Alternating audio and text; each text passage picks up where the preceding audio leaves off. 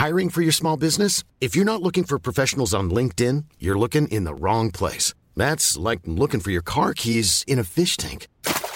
LinkedIn helps you hire professionals you can't find anywhere else, even those who aren't actively searching for a new job but might be open to the perfect role. In a given month, over 70% of LinkedIn users don't even visit other leading job sites. So start looking in the right place. With LinkedIn, you can hire professionals like a professional. Post your free job on linkedin.com slash people today.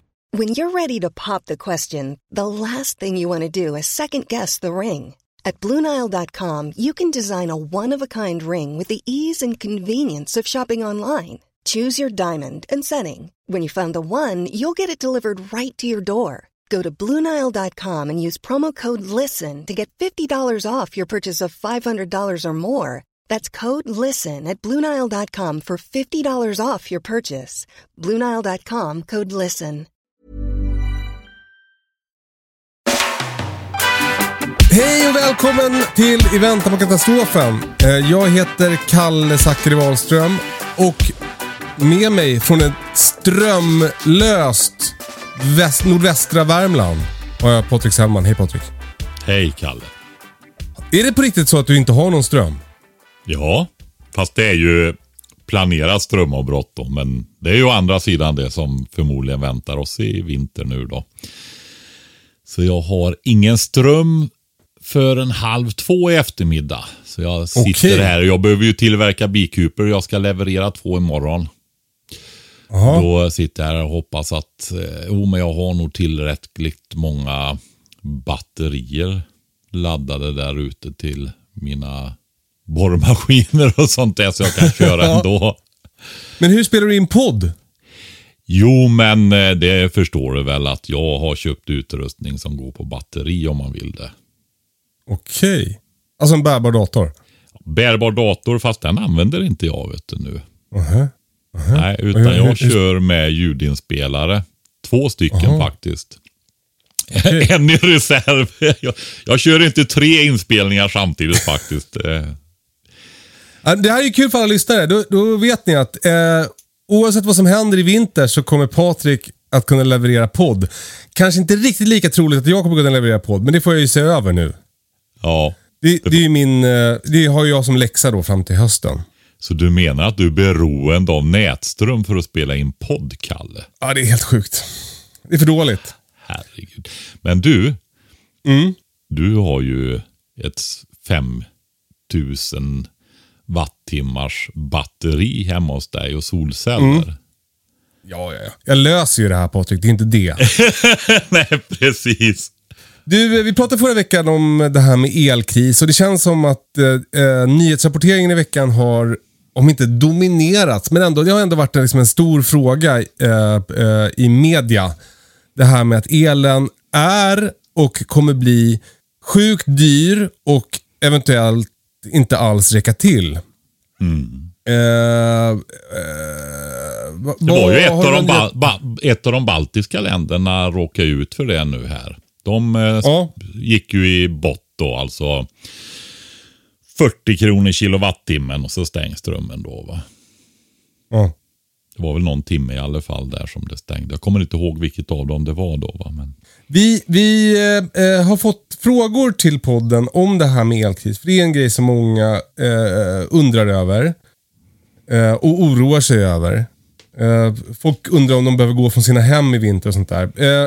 Jag tänker vi betar av frågorna. Vad, vad säger du om det?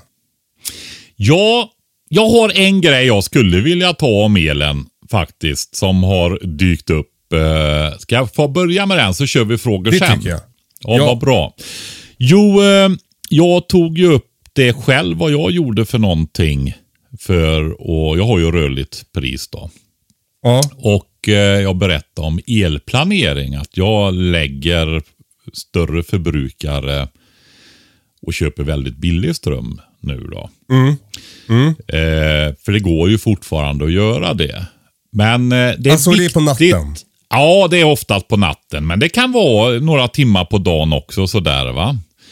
Eh, så man, man tittar och man får strömpriserna ett dygn i förväg. Men det som är viktigt med det där. För det är det jag måste säga nu, för det har ju jag hört här under veckan. Det är alltså ingen självklarhet för folk det här. Så du måste ha ett abonnemang och en leverantör som erbjuder de här timpriserna. De flesta abonnemang är dygnsmed, rörliga är dygnsmedel eh, priser helt enkelt. va. Okej. Ehm, ja, så att och för att kunna ha det så måste du också ha en modern elmätare helt enkelt då som är uppkopplad och kan leverera strömförbrukning per timme och sånt där till. Så man får kolla upp det där. Så börja, man kan inte börja med det här och hålla på och slita och lägga tid på det. Um, om man inte har rätt grejer eller rätt avtal. Så det måste man kolla då. Va? Ja, men vilket bra tips. Fan, det är svårt. Ja. Där. Hela den här grejen känns som att det liksom inte är riktigt gjord för sådana som mig som har lite svårt att betala räkningar. Nej, men eh, du är ju ganska bra rustad ändå, Kalle. Du kan ju optimera givetvis. Men eh, eh, alltså grejen är så här. Jag har ju också hunnit tänka. Alltså vi, vi eh, skulle prata el och jag, ja, vi sätter oss ju här och så pratar vi och så. Nu har jag hunnit tänka lite också. Efter, Ja, sen härligt. sist. För en gångs skull. Ja, jag har pratat med min hustru med och Hon är klok hon. Alltså, ja, det är hon. Eh, och ehm, Det är så här att jag börjar bli rätt säker på att vi får inte billiga elpriser på nätterna framöver. Jag ser redan nu att vissa nätter så är det höga elpriser, alltså på flera kronor. va. Och vi Ja. är i augusti med 25 grader varmt och ännu varmare och så vidare. Alltså tänk i vinter när varenda köpcenter, lagerlokal, industri, lägenheter, radhus, villor ska värmas upp. Ja, Det är ju kallast på nätterna. va. ja, Och nu räcker inte strömmen till knappt. Va? nej. När det blir, när det alltså... um, Ja, det är ju det där som kan vara lite svårt att förstå då. Alltså att eh, vi producerar, vi är ju en av Europas största elexportörer. va. Fast vi levererar ju bara när priset är som lägst. Ja, ja. ja, det är som jag. ja, precis. Det är Alltså som med du. min anläggning här. Ja, kruxet är ju att det här systemet bygger ju då på att vi inte klarar av när det krävs mycket i Sverige. Alltså när det blir kallt, när det är mycket förbrukning på en gång, när industrier går för fullt och så vidare. Va? Då räcker ju inte våran. Alltså vi har inte tillräckligt mycket effekt eller effektreserv som de kallar det då. Så Nej. då bygger det liksom, vi kan sälja och leverera ut i Europa. Och när det behövs jättemycket här då och inte våran vindkraft och så vidare levererar, då ska vi kunna köpa i vår Just tur det. då. Va? Och det är då det, är då det blir eh, höga elpriser. Va? Alltså en klassisk Extra you scratch my back, I'll scratch yours. Ja, att vi skulle kunna hjälpas åt helt enkelt är tanken då. Men nu, nu räcker inte det och eh, det vi pratade ju om det här redan för, förra vintern tror jag va? Ja. Ehm, om brownout och så vidare då. Nu har ju situationen förvärrats på grund av gas. Finns inte gas. Och dessutom är det problem med kolleveranser också för Tyskland nu då. I och med att det är torka och floderna går inte att köra båtar på och så vidare. Va? Du kanske också fått problem med kollarver som har ätit upp all kol. Som jag. Ja men du, det har ju varit väldigt lite insekter i år alltså. alltså, eh, ja, välkommen att kolla på min brysselkål. Är, det, är de hos dig? Ja. Skit i det. Eh, Du, eh, eh, ja, men för, för en grej som, som eh, eh, eh, jag tycker är värt att lyfta kring det här med elen. Jag läste någon på Twitter som skrev så här, typ att det är, det man kan liksom inte hålla på och snåla. Det, det är inte... Du, du kan liksom inte så här, "Åh, s- ha inte tvn i standby-läge. För, för den typen av hemelektronik drar typ ingen el. Lampor drar typ ingen el längre. Utan det är uppvärmning, matlagning och varmvatten som är det som äter el i ett vanligt hushåll. Stämmer det eller? Alltså, eh, Ja, ja, i stort sett stämmer ju det där absolut. Det, om man vill minska elförbrukningen så en eh, av de enklaste grejerna det är ju faktiskt att sänka temperaturen. Många har ju 23, 24, 25 grader inne. Va? Mm. Ta på tjocka strumpor och en tröja och sänk till 19-20 grader istället. Då, va? Så mm. eh, klipper du mycket utav det. Men grejen är ändå så här, alltså jag har pratat med lite olika för att få begrepp hur det är med elförbrukningen nu när det är värmepumpar och sådana där grejer. Och mm. Jag blev väl förvånad att prata med svärsonen här. De ligger ju på runt 10 och under 10 000 kilowattimmar på ett jättestort hus med välisolerat med golvvärme och bergvärmepump och så vidare. Va? Så det, det lät ju helt otroligt. Men alltså, jag tänker att det är jättelite. Ja. Um, jag tänker att det fortfarande finns många bostäder som ligger på 20-25 tusen, kanske ännu mer i landet. Va? Ja. Och eh, ja, det hör man ju. Om det kostar flera kronor kilowattimmen, va? då börjar det ju krypa uppåt. Ja. Får vi priser i vinter, för det är då huvuddelen av de här kilowattimmarna förbrukas i uppvärmning. Det, ja, men alltså, det, handlar ju, börjar handla om hundratusen och sådana grejer. Men här kommer en fråga då Patrik. Är det inte rimligt att det kostar så mycket? Alltså man tänker på hur jävla lyxigt det är med el, hur stor skillnad det gör. Är det kanske så att vi har haft för låga elpriser tidigare och att nu är vi i kapp. Så här dyrt ska det vara med el, så här lyxigt, så här, en sån här lyxvara är det. Alltså, varför ska man ha det sämre än man behöver ha det? Ja, jag det, tänker för liksom det, grejen, Det är ju det vi har, vi har sagt förut sådär va. Och det är det som jag tror att många människor har väldigt svårt att förstå. Alltså att det här välståndet vi har nu som man tar ganska för givet.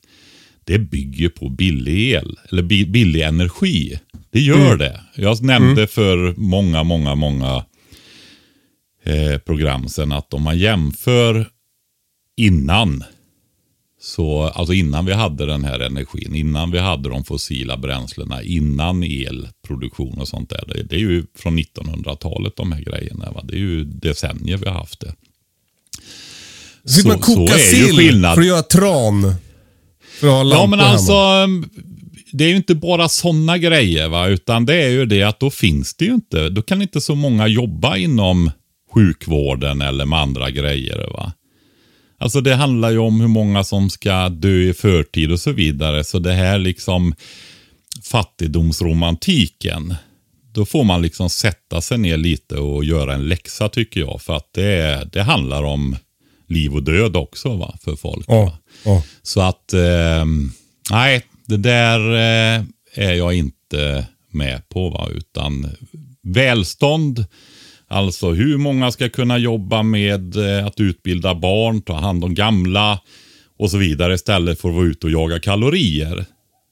Det är det det handlar om om man drar det till sin spets. Hur många ska dö i bröstcancerköer, prostatacancerköer, dålig förlossningsvård och så vidare och så vidare och så vidare. Det är det det handlar om.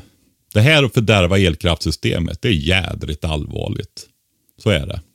Dålig förlossningsvård har vi väl redan. Så det behöver man inte oroa sig Ja, det är ju ja, på olika ställen då. I Stockholm har jag hört att det inte är så vidare bra. Va? Men och vad är, liksom, vad, vad är lösningen då? Ja, det är ju att ha system som kan leverera elkraft helt enkelt. Är det är kärnkraft det. du pratar om då?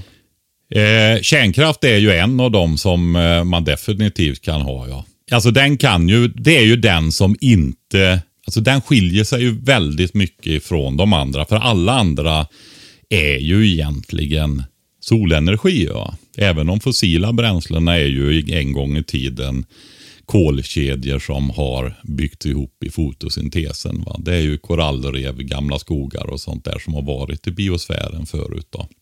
Ja. Kärnkraften är ju, alltså där gör man om materia till energi. Alltså, det är mäktigt går... alltså. Ja, det är det. det är, alltså I de stora kärnkraftverken så försvinner det varje år några kilo materia. Och de omvandlas till energi. Och materia är enorma mängder med energi. Då, va?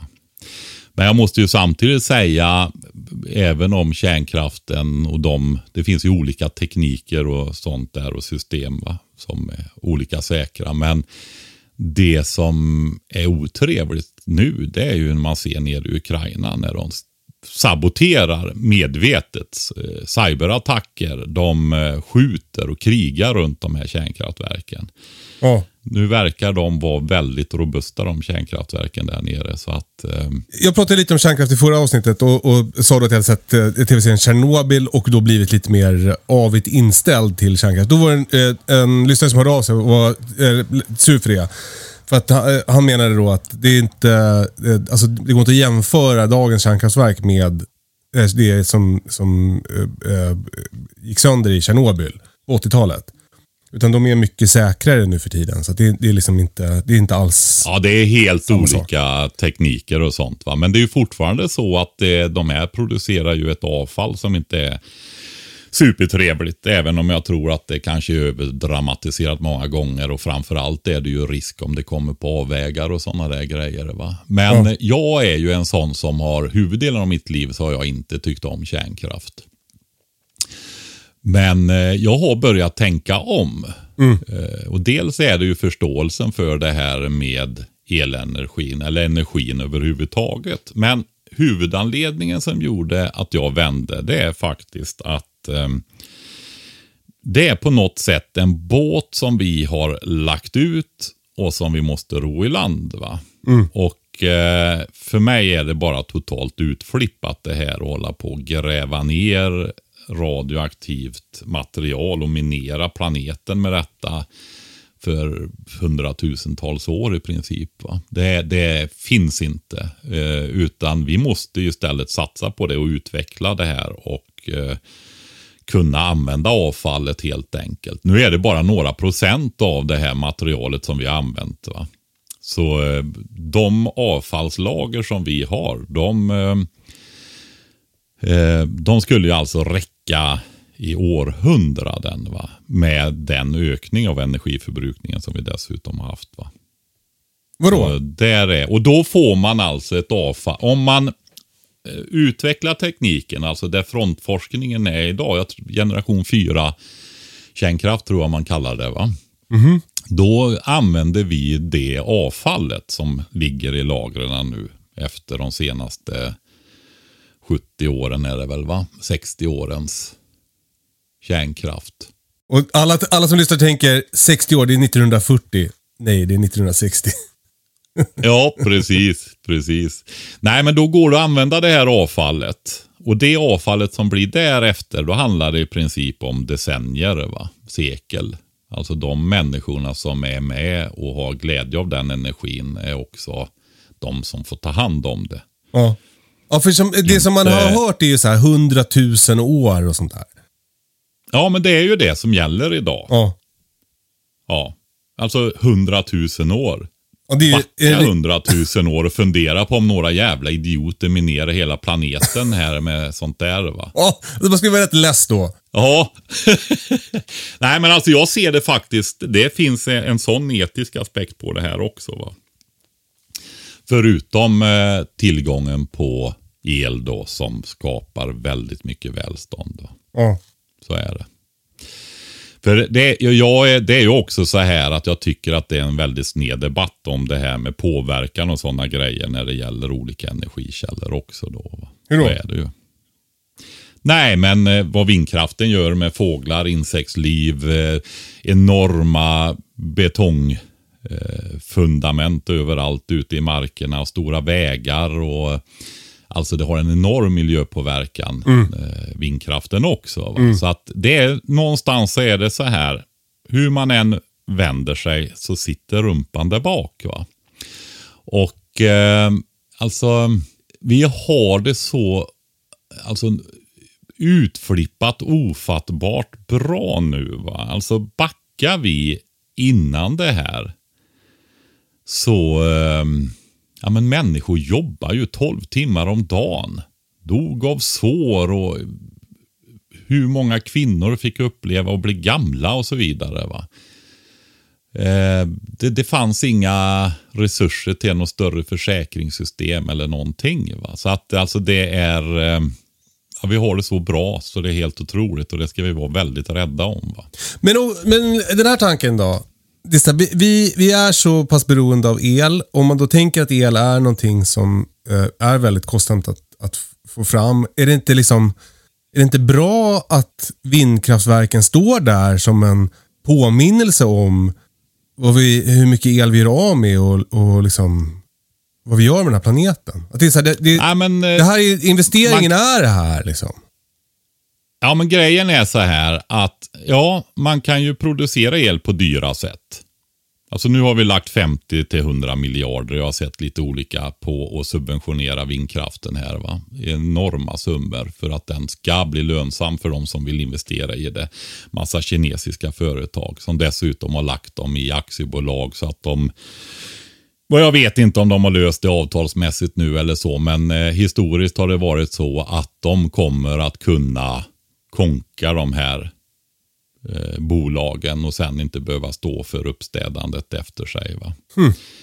Jag, jag vet inte hur det ser ut. Jag håller på med så många andra projekt. Jag bygger vedbod och grejer nu så jag hinner inte kolla i detalj mycket. Men jag är, är eh, det här halleluja stämningarna kring det där, de delar jag inte. Nej, men jag menar inte halleluja. Jag menar inte att det är någon halleluja. Jag menar att det är liksom är att vindkraftverken är som monument över vår ohållbara livsstil. Ja.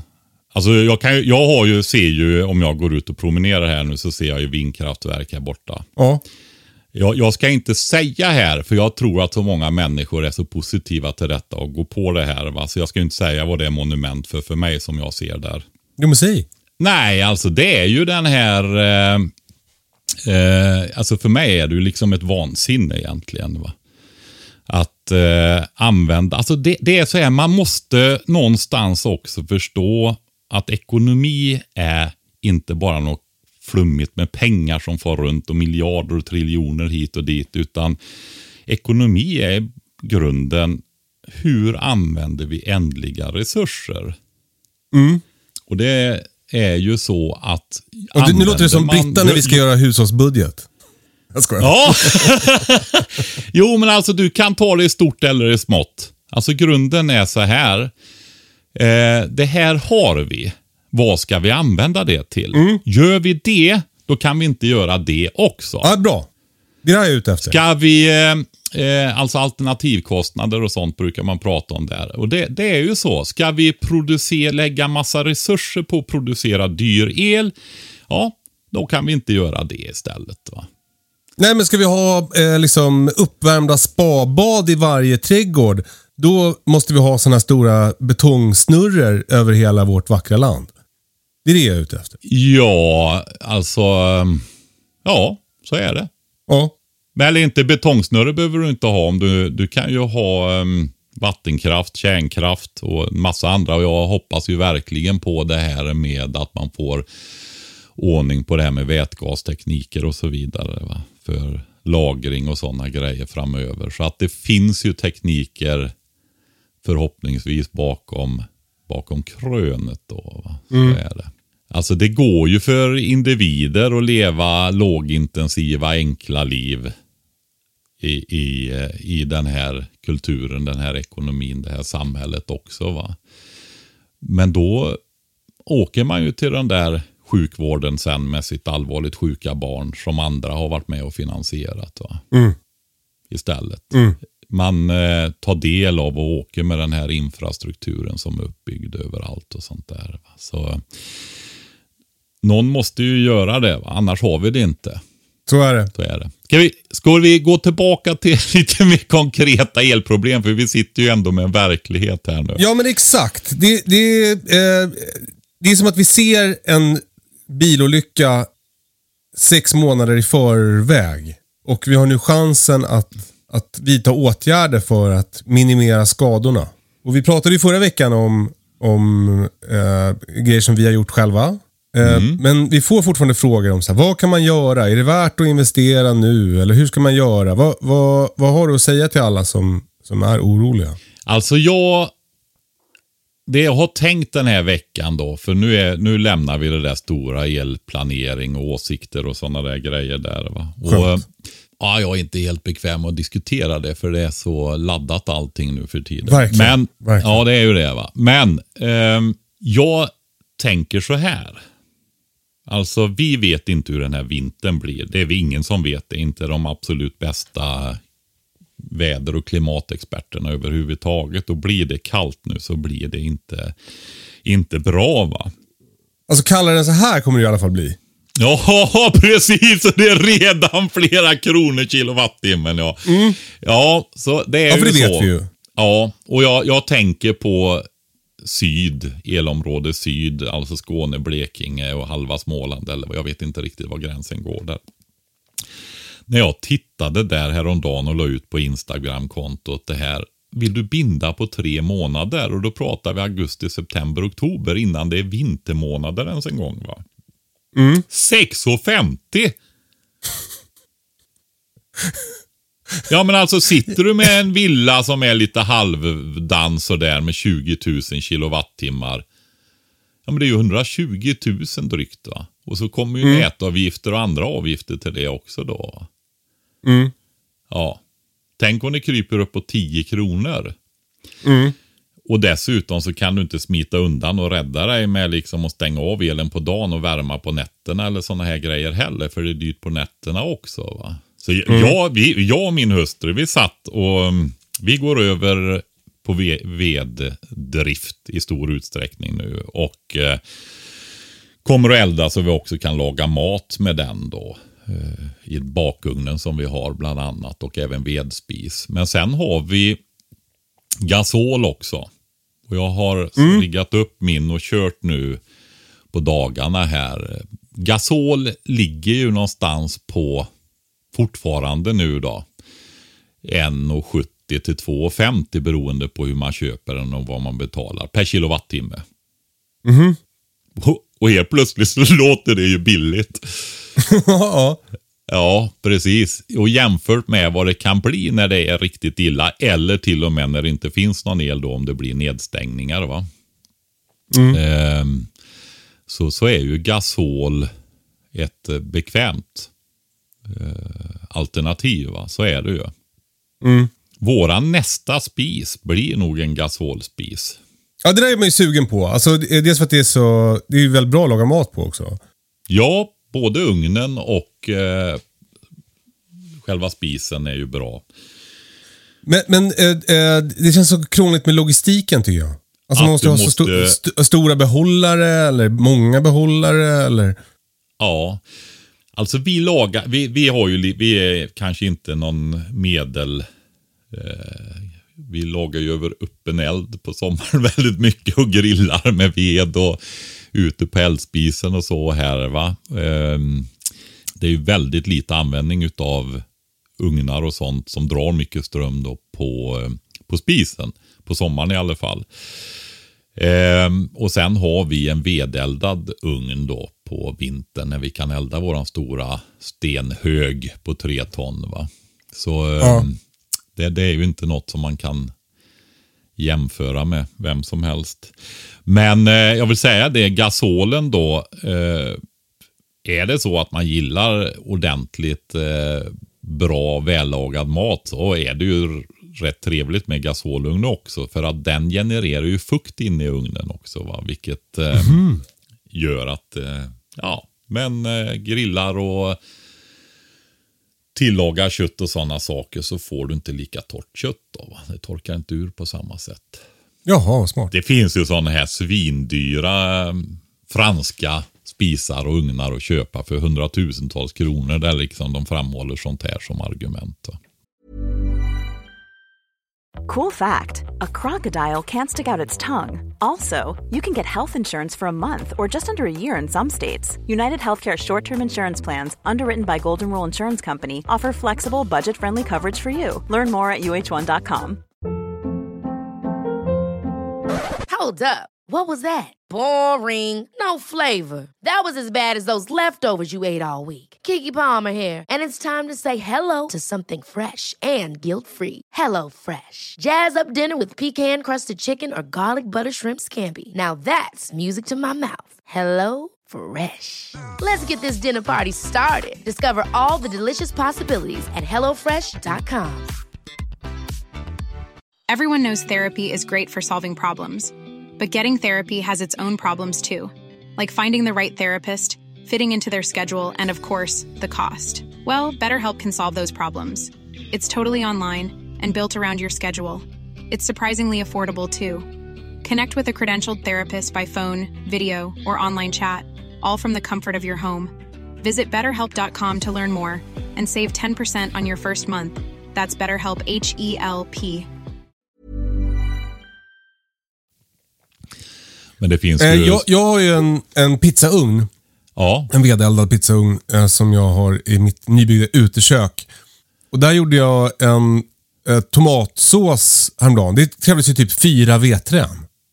ja. Och då, då kände jag, det, det, då kändes det liksom bra. För det, det, då kändes det så billigt och enkelt att, att kunna laga mat. Det är lite trixigare för den har ju inte en konstant temperatur och sådär. Men så länge man Nej, men alltså det är ju lära sig. Man kan ju, det är som när du lagar, när de håller på och lagar över öppen eld. Det är ju ännu trixigare. Men när du har gjort det några gånger, ja men du vet ju, vrid där, på med ett trä till, flytta, Mm. du vet så här. Och det är samma med en vedspis. Du har ju väldigt många olika temperaturzoner på en vedspis. va. Så ehm, eh, ja, du flyttar runt eh, kastruller och grytor på spisen också. Och sen är det ju så när du, med en vedspis, det är det ju med vanliga plattor också givetvis, om du inte har induktion då, att eh, när du värmer vedspisen så värmer du ju huset också. va. Mm. Så är det ju. Men, men eh, till frågan då. Ska man göra investeringar nu? Eh, Har man igen det i vinter? Vad, vad, och vad ska man göra? Alltså man måste ju gardera sig. Man kan inte sitta med... Eh, alltså vi, vi säger så här. Vi kan inte säga vad elpriset blir i vinter. Vi vet, ingen vet vad det blir för vinter. Men om man då tittar på den här ekvationen som jag har pratat om när det gäller hur man ser på att förbereda sig och så vidare. Så, så är ju det, vad kostar det? Hur stor är risken? Och hur allvarlig är konsekvensen? Och var och en som lyssnar på det här nu sitter ju liksom i sin kontext, i sitt sammanhang. Och då måste man sätta sig ner och tänka efter. Och Jag säger faktiskt måste och jag säger måste med stora bokstäver. Därför att potentiellt så kan det här bli väldigt allvarligt på, för var och en. va beroende på hur man förbereder sig och så. Sitter man i, i lägenhet och så vidare och det är fjärrvärme och sånt i städer så, så kanske det betyder rejäla hyreshöjningar eller någonting sånt där. Va? Eh, Hyf, inte ja, rejäla, hyf, eh, lite högre hyreshöjningar i alla fall. Men sitter du i bostadshus och sånt där, alltså mm, det finns ju potentiell risk att det blir väldigt höga priser. va. Alltså jag hö- hörde ju folk som fick, min, ja min bror han fick 8000 i elräkning hux flux en månad. Vi hade Och nu- 16 i vintras. En månad. Mm. Ja. Och jag har hört fler som har varit där uppe på 15-20 tusen och sånt där på hushåll. Va?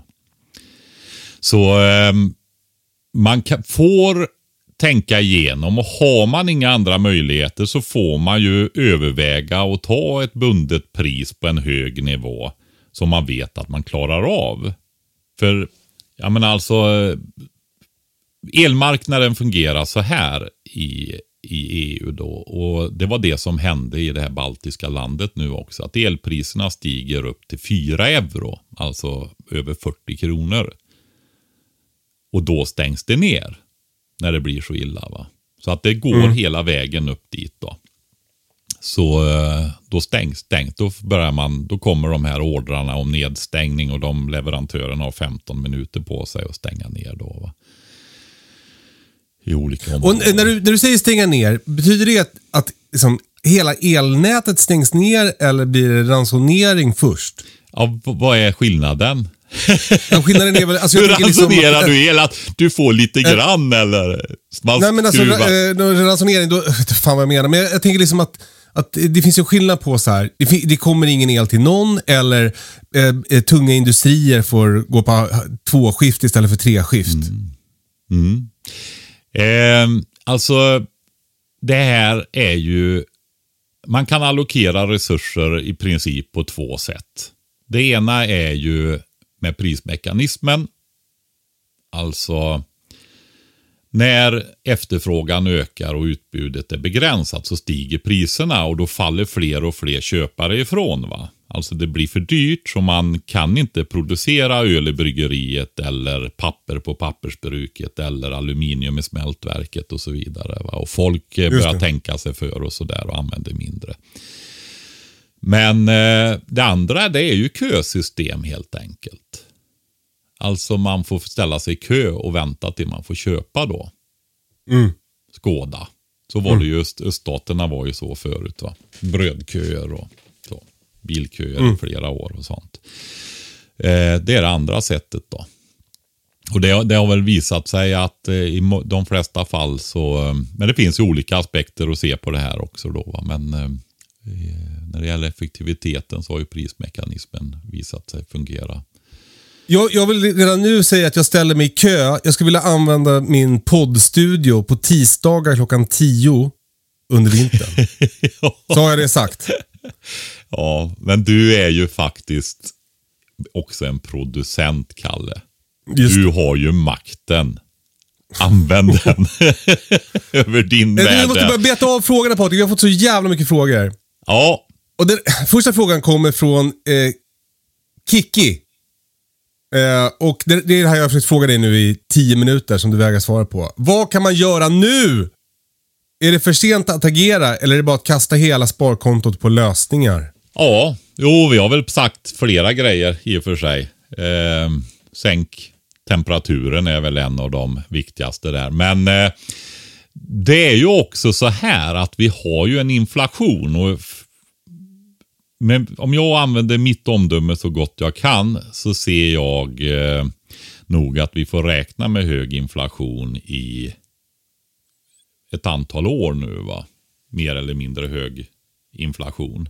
Alltså, börjar vi höja lönerna för att kompensera för inflationen, ja, då gasar vi ju på inflationen. Så är det ju. Va? Det är, väl beprövat. Så eh, det innebär ju att vi kommer att få mindre köpkraft, reallönesänkningar. Va? Jag har sagt till mina så här från mental förberedelse, barn och så vidare. Var glada om vi har 50-60% kvar om några år. va. Det är inte små grejer som är på gång nu. Så är det. När jag tänker. Så får vi se vad verkligheten blir.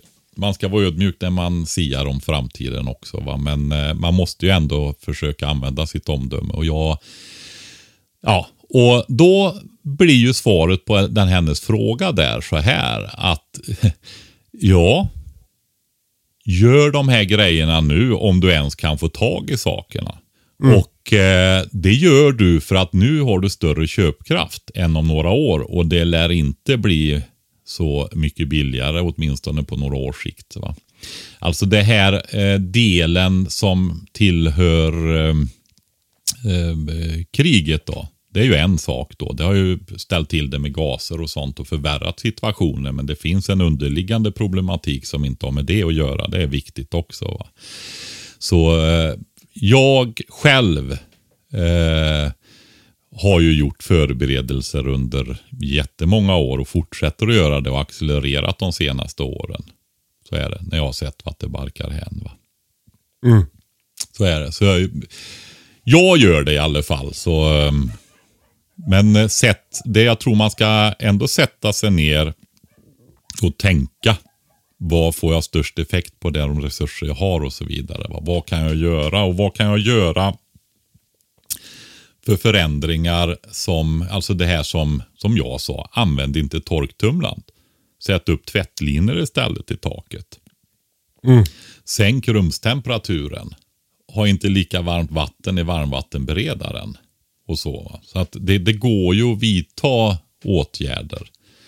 Och jag, jag ska nog också säga så här att eh, jag kom, du sa det att det drar inte så mycket, men eh, på årsbasis så kan det nog bli lite. Va? Jag har skrivare här som står på standby. Eh, T, bildskärmar och sådana där grejer. Jag kommer nog att göra som så att eh, jag stänger ner dem för jag använder dem inte så ofta att de behöver stå på standby. Va? Ja. VLAN och sånt får vara igång. Alltså att du har internet. Ja, det får vara igång. Eh, eh, här kommer en fråga från tjejen med grejen.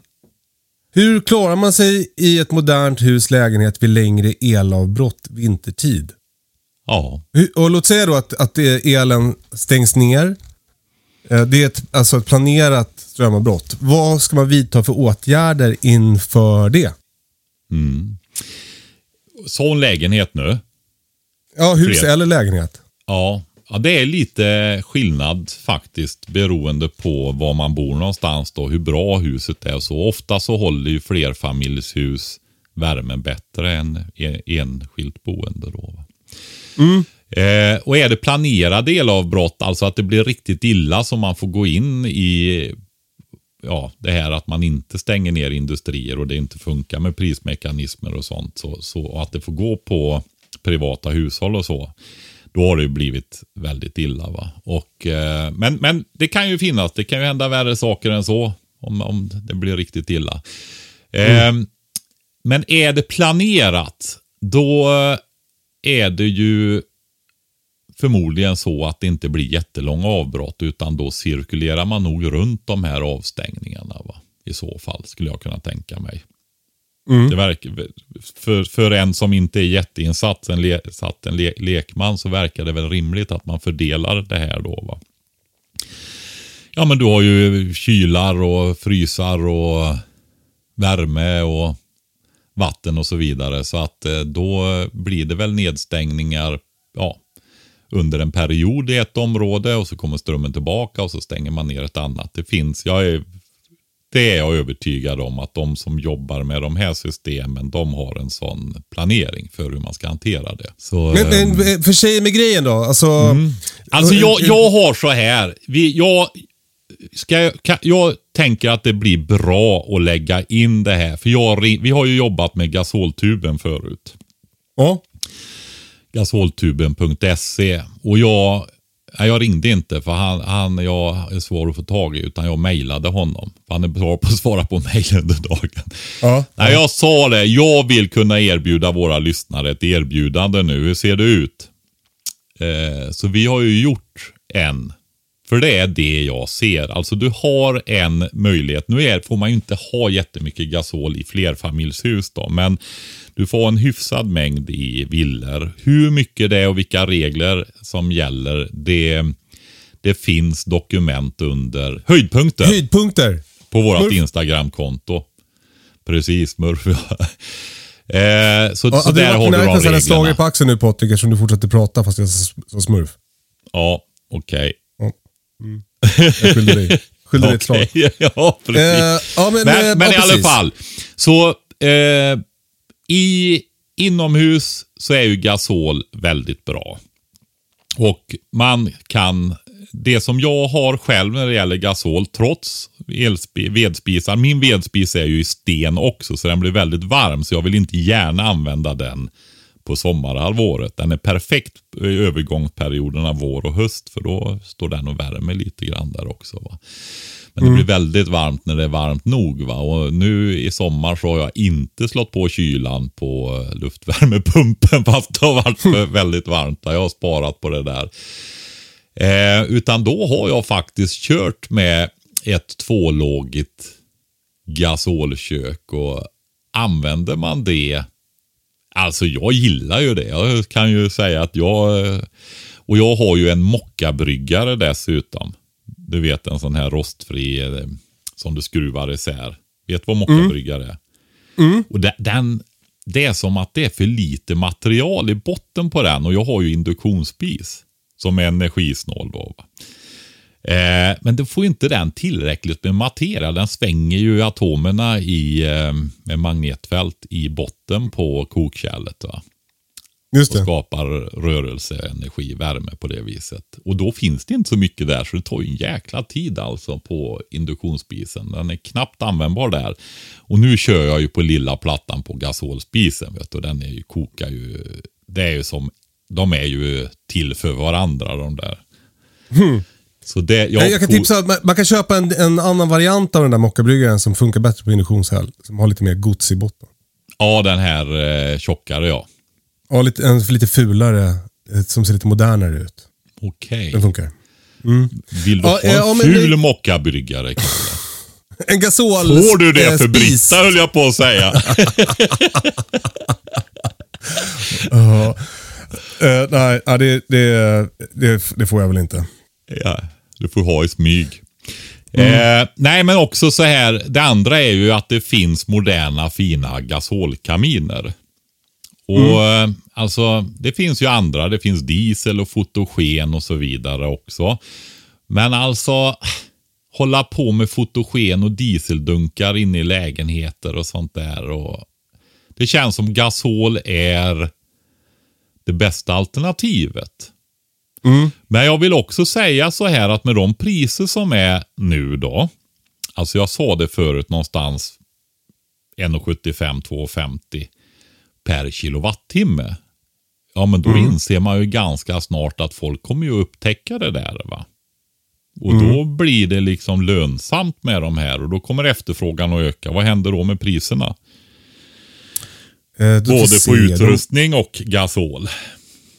Går upp. de går upp. Va? Så är det. Utbud och efterfrågan.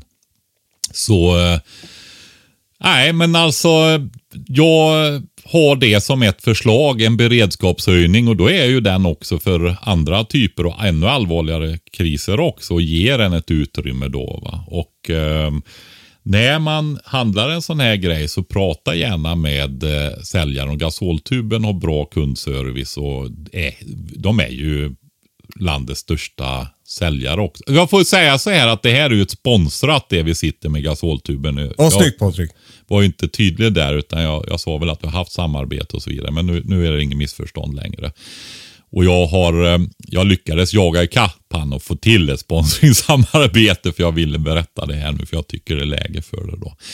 Så eh, det finns, eh, han har någonting som kallas för krispaket då. Och det är just de här tvålågiga gasolköken. Robusta, stabila. Eh, som står bra. Du har ju också en sån. Du ska ju köpa en till såg jag. Eller ja, sa ja, den är toppen.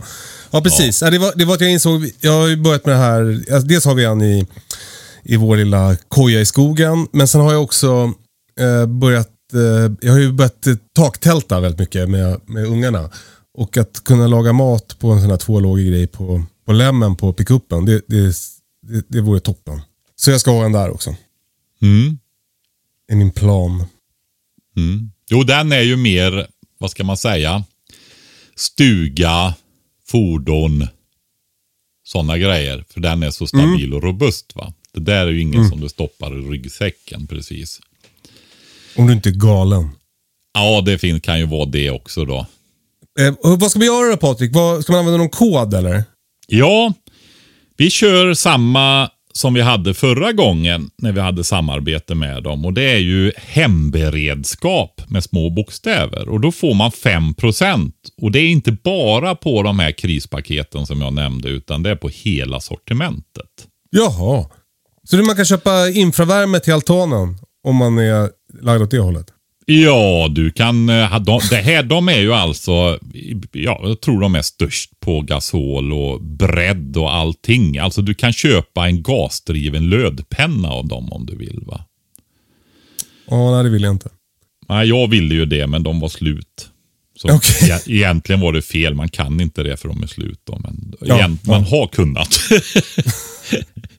Ja.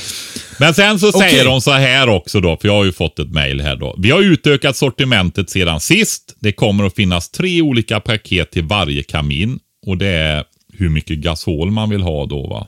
Large är 2 gånger 10 alltså två PC-10 då va. Sådana här som man har i husvagnar kan vi säga. Och medium är en sån. Och sen har du small då som är två gånger två kilo gasol. Så det blir Bra. fyra. Mm.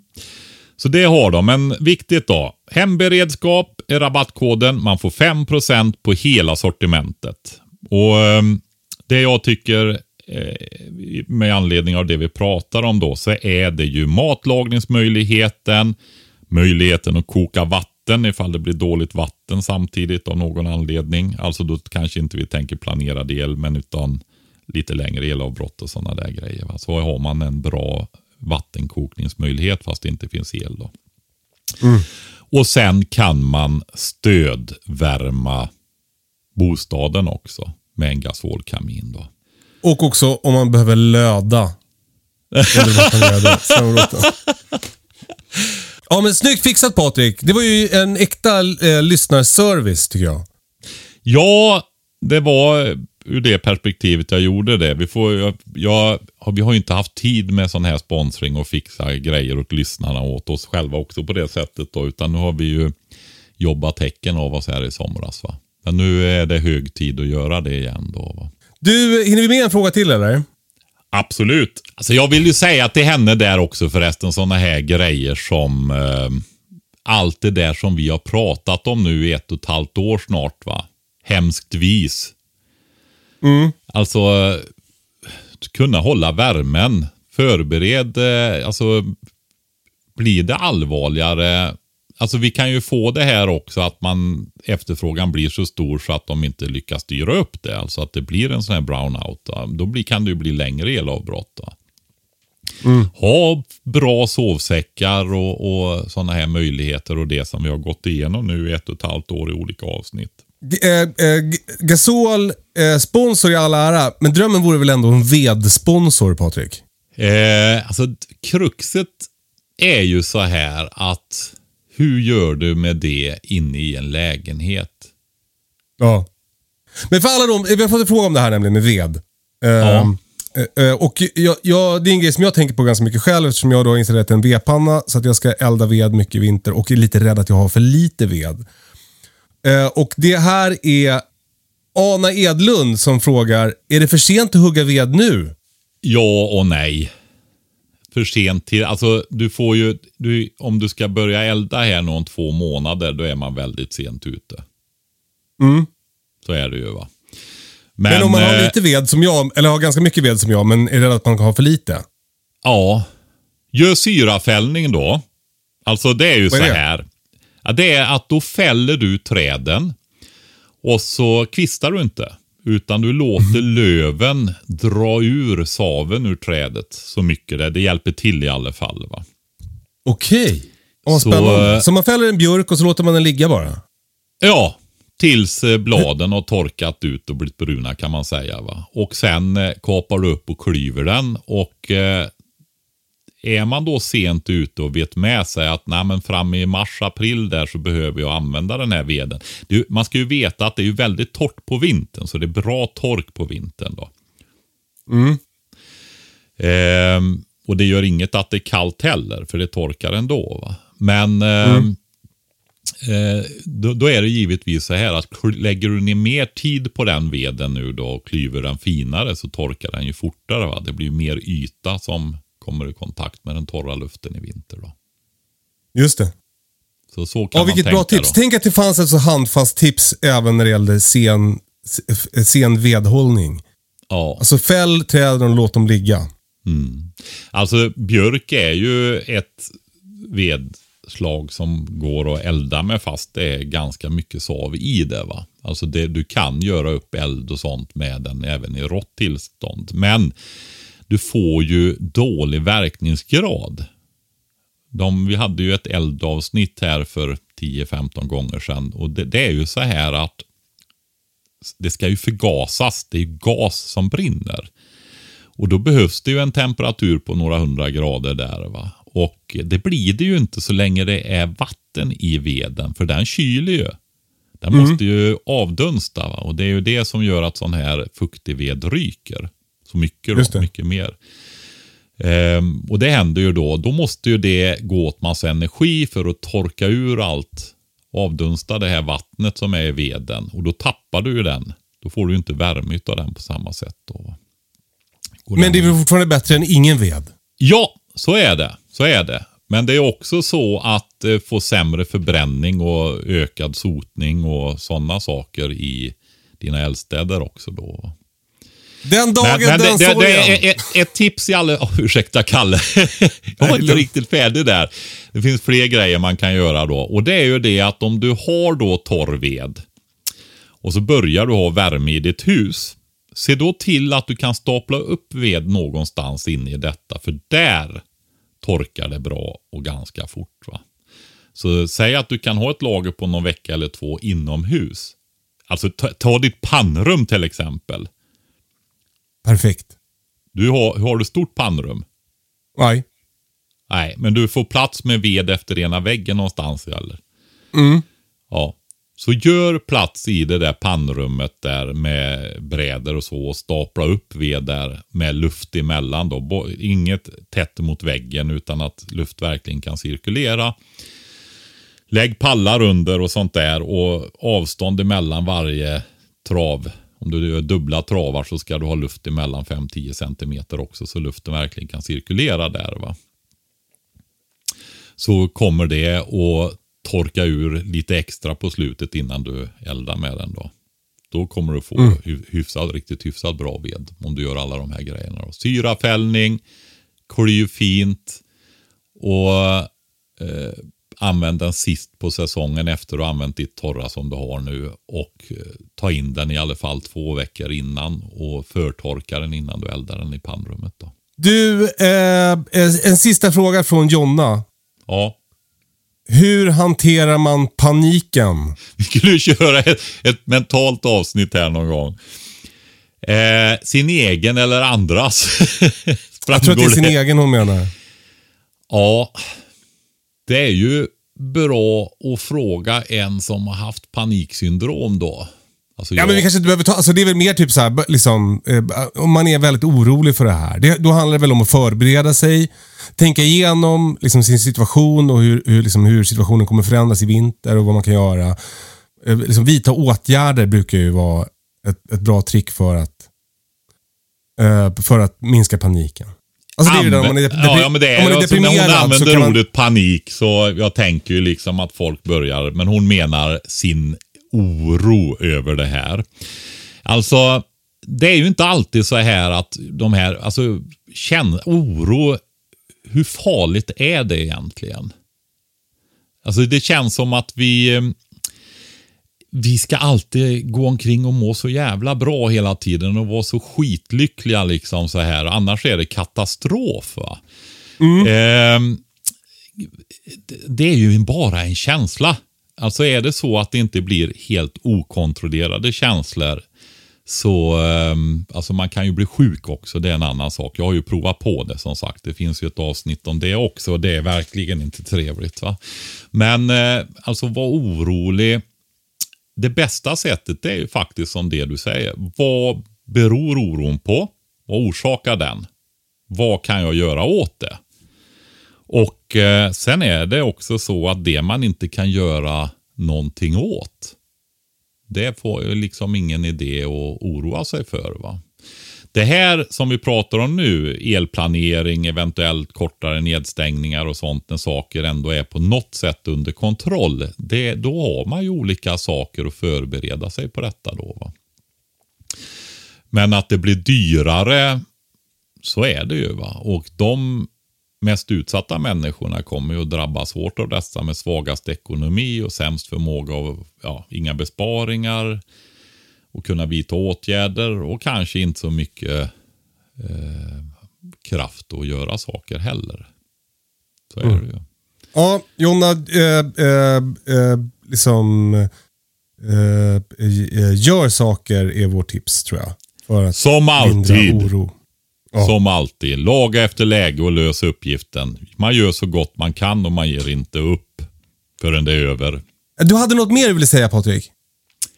Ja, det är två grejer. Det är... eh, Det ena är så här. Kommer du ihåg när vi träffades nu för tre, är det tre eller fyra? Ja, för några år sedan. Så, eh, och du började ju fråga och ringde varje dag i ett halvår.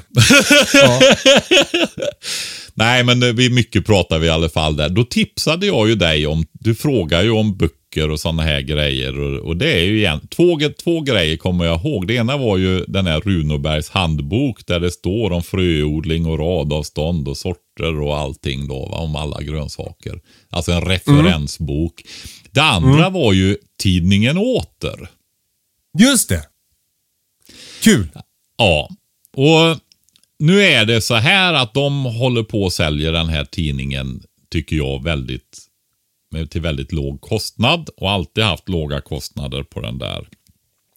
Alltså varje Och- nummer eller ska de sälja hela varumärket? Nej, men alltså varje Va- va- tidning då va. Ja, just det. och Mm. de har alltid kört upp stora upplagor därför att alltså det här är en riktig kulttidning va. Eh, alltså jag, jag har alltid tänkt så här, alltså att det finns en sån tidning på svenska. Vårat lilla Ja, det är helt språk, osannolikt. Ja, alltså så djuplodande och kvalitativa artiklar på allt som har med hantverk och småbruk och sådana saker att göra. Va? Alltså, helt. Och det är duktiga människor som ofta skriver där. va. Alltså man tänker, det där är ju sådana där tidningar som finns i USA och på engelska och sådana där grejer. Va? Men så har vi en sån och den har funnits sen, ja, jag vet inte om det är 80-talet eller om det är 90-talet. Alltså den har funnits i decennier. va. Ja. Och eh, det är ju en verklig grej som inte är i cyberspace alltså. Och det är ett referensverk utan dess like. Sen är det ju tidningsformat på det så det är ju artiklar och, och så i, och det finns ju år efter år va. Så det, ja, det är lättare att söka på internet om man säger så.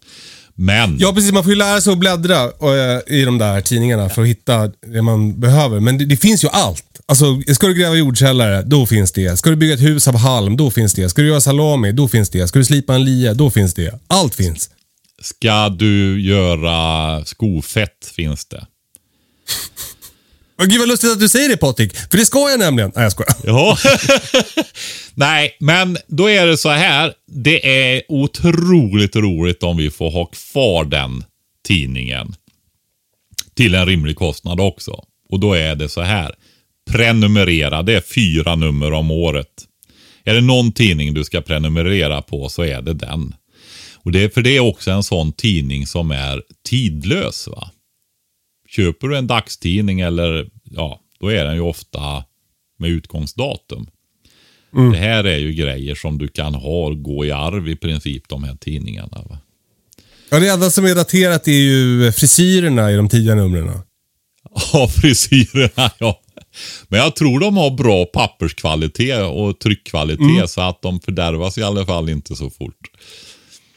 Nej, de är så gamla. det, så. det jag kan rekommendera då, förutom att prenumerera på den här tidningen, det tycker jag man ska göra. Men, men, men också, man, de erbjuder ju att man får köpa alla nummer som finns kvar. Alltså ett ex av varje. Mm. Det kostar typ tusen spänn. Och då, då har du det där referensbiblioteket hemma sen. Ja, precis. Och, eh, Väl investerade ja, pengar. Ja, jag kan nog säga eftersom jag har varit prenumerant väldigt länge och för länge sedan köpte Alltså jag, det är jag tror det är några enstaka nummer som jag inte har. Men jag har nästan alla faktiskt i mitt bibliotek. Jag har inte ens, de ligger i en egen hög. Jag har inte räknat in dem i de där 35 hyllmetrarna. Nej. Ja. men, eh, den andra grejen. Ja, men prenumerera på tidningen Åter. Absolut. Och köp gamla nummer. Passa på. Därför att eh, det är ingen nytryckning utan de ligger i högar och när högarna är slut så, så går det inte att få tag i dem längre. Va? Så är det. Det är ett tips också. Och nej, det känns som en väldigt viktig tidning det där. Ja, håller med. Tänk, tänk när jag fick skriva min första artikel i den där. Det var, eh, jag har ju skrivit om biodling i den. Det var väldigt hedersamt ska jag säga. Tänk att jag har fått skriva i den här tidningen. Gud vad olika vi är där Patrik. Jag tycker att det är helt sjukt att de inte har frågat om jag vill skriva något i den. Jaha. ja. Jag Precis. fattar inte. Det är så här porträtt på utflyttare i varje nummer. De kanske tycker att vi redan har ett porträtt av oss som är utflyttare på TV. Ja, ja, ja, ja, precis. Ja, men det har de gjort de senaste åren här. Ehm, Som inspiration för folk då. Visa när folk, ja men att folk gör det och vad de gör och hur de tänker och sådana där Ja, det grejer. är toppen. Ja, ja, du gillar det. Ja, ja, ja, jag tycker hela tidningen är underbar. Ja, ja, den är det. Den är verkligen det. Jag har, eh, det kan jag också säga då att om man vill sponsra den till ömsesidig nytta så går det ju att annonsera i den också. Så jag, jag har ju en, eh, det är den enda annonsen jag har i mitt företag där. Ehm, Det är, på mina bikuper faktiskt som ligger där och löper. Fan, det kanske, vi kanske ska ha en annons med I väntan på katastrofen i Ingen åter. Ja, det skulle vi kunna ha. Spännande. Mm. Laga efter läge, står det stort bara. Ja, i väntan på katastrofen. Ja. Nej, men den andra är ju det här med eh, våran produkt som vi har. Ja, Och det är ju Prepboxen. just det. Och den är också intressant att ha i, eh, i och med att det är hållbar mat och det är, eh, den innehåller ju vatten, det är våtkonserver, mjukkonserver. Jag vet faktiskt, hur mycket mat är det nu, Kalle? Det har ju blivit mycket mer mat nu. Man har ju tagit bort de här snacksen och det för att få upp kaloriinnehållet och lagt mer på portioner, va? Ja, men det är väl typ 34 måltider eller sånt där va? Okej, det är så mycket i alla fall. Man kan läsa om det. Det finns olika alternativ. Det finns vegetariskt, det finns med kött och så vidare. Det finns väl eh, laktosfri och sånt också. Nu, nu kom strömmen. Nu hackar alla tröskverken igång på samma gång här. 36 portioner är det. 36 Fördelade över portioner. frukost, lunch och middag. Ja. Och... Eh, nej, men det är väldigt, väldigt bra sätt att ha en grundberedskap hemma också. Och Det som jag ser med den då, det, det går ju att ha havregryn och allt annat också. Men det här hemma också givetvis. Men det som är fördelen med prepboxen också, det är det att du har så här många som du faktiskt kan ta med dig. Och de innehåller redan, om du behöver lämna bostaden eller någonting. Va? Och eh, de innehåller redan vatten och du kan till och med äta dem kalla om du vill det. Eh, när man beställer dem så kan man också beställa sådana här påsar som de har, ja soldaterna har det nu för tiden. Det är ju en, på, en kempåse helt enkelt. Så du tillsätter vätska i den så blir den varm och så kan du värma maten på det viset. Så du behöver inte ens ha ett kök egentligen i nödfall då. Nu ska man absolut ha det så man kan koka vatten och sånt för att rena det men eh, Nej men det är många fördelar med den där prepboxen. Så på prepbox.se kan ni gå in och beställa och titta. Ja, det, det är ju ett jävligt skönt sätt att eh, eh, ta tag i sin hemberedskap. Alltså ett smidigt och enkelt sätt. Man Ja det är en konkret grej också. Så får du hem mat som du som, som är en trygghet för dig och din familj. Som en försäkring om, om skiten träffar fläkten. Och, och för mig då som kampar mycket så är det ju faktiskt toppen campingmat också. Roligt att jag har blivit identifierad med så mycket som en kampare. Ja, ja men vad då camping? Det går väl att göra på många sätt. Det är väl gör bra Verkligen. med campingen. Ja. Eh, nej men så, så eh, jag tror inte att det finns något billigare sätt att få tag på de här rätterna. Det är ju en miss i vår, eh, eh, eh, vår budget, eller vår kostnadskalkyl. Att vi säljer dem alldeles, alldeles för billigt, de här rätterna. Men, men, men eh, vill man ha bra friluftsmat eller en trygghet i garderoben så är Prepbox att rekommendera. Www.prepbox.se. Har vi sålt klart nu Patrik? Nu ska vi se. Gasoltuben.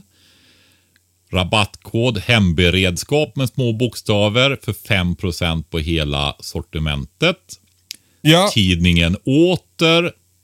För att det är en så himla bra grej. Ja, både prenumeration och köpa gamla nummer. Och så Prepboxen, våran egen produkt då. Ja, Underbart. Då är det bara att spika mattor på väggarna och eh, stänga fönsterluckorna för bistrare tider kommer. eh, ha det så bra allihopa. Vi hörs om en vecka. Puss och kram! hej då!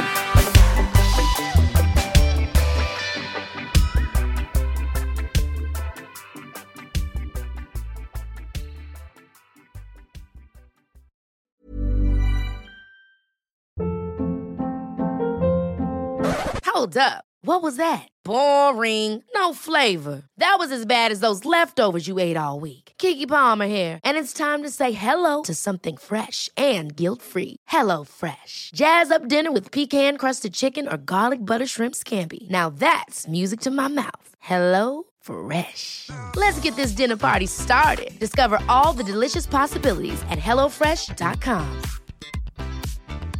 Planning for your next trip? Elevate your travel style with Quince. Quince has all the jet setting essentials you'll want for your next getaway, like European linen, premium luggage options, buttery soft Italian leather bags, and so much more. And is all priced at 50 to 80% less than similar brands. Plus, Quince only works with factories that use safe and ethical manufacturing practices. Pack your bags with high-quality essentials you'll be wearing for vacations to come with Quince. Go to quince.com slash pack for free shipping and 365-day returns.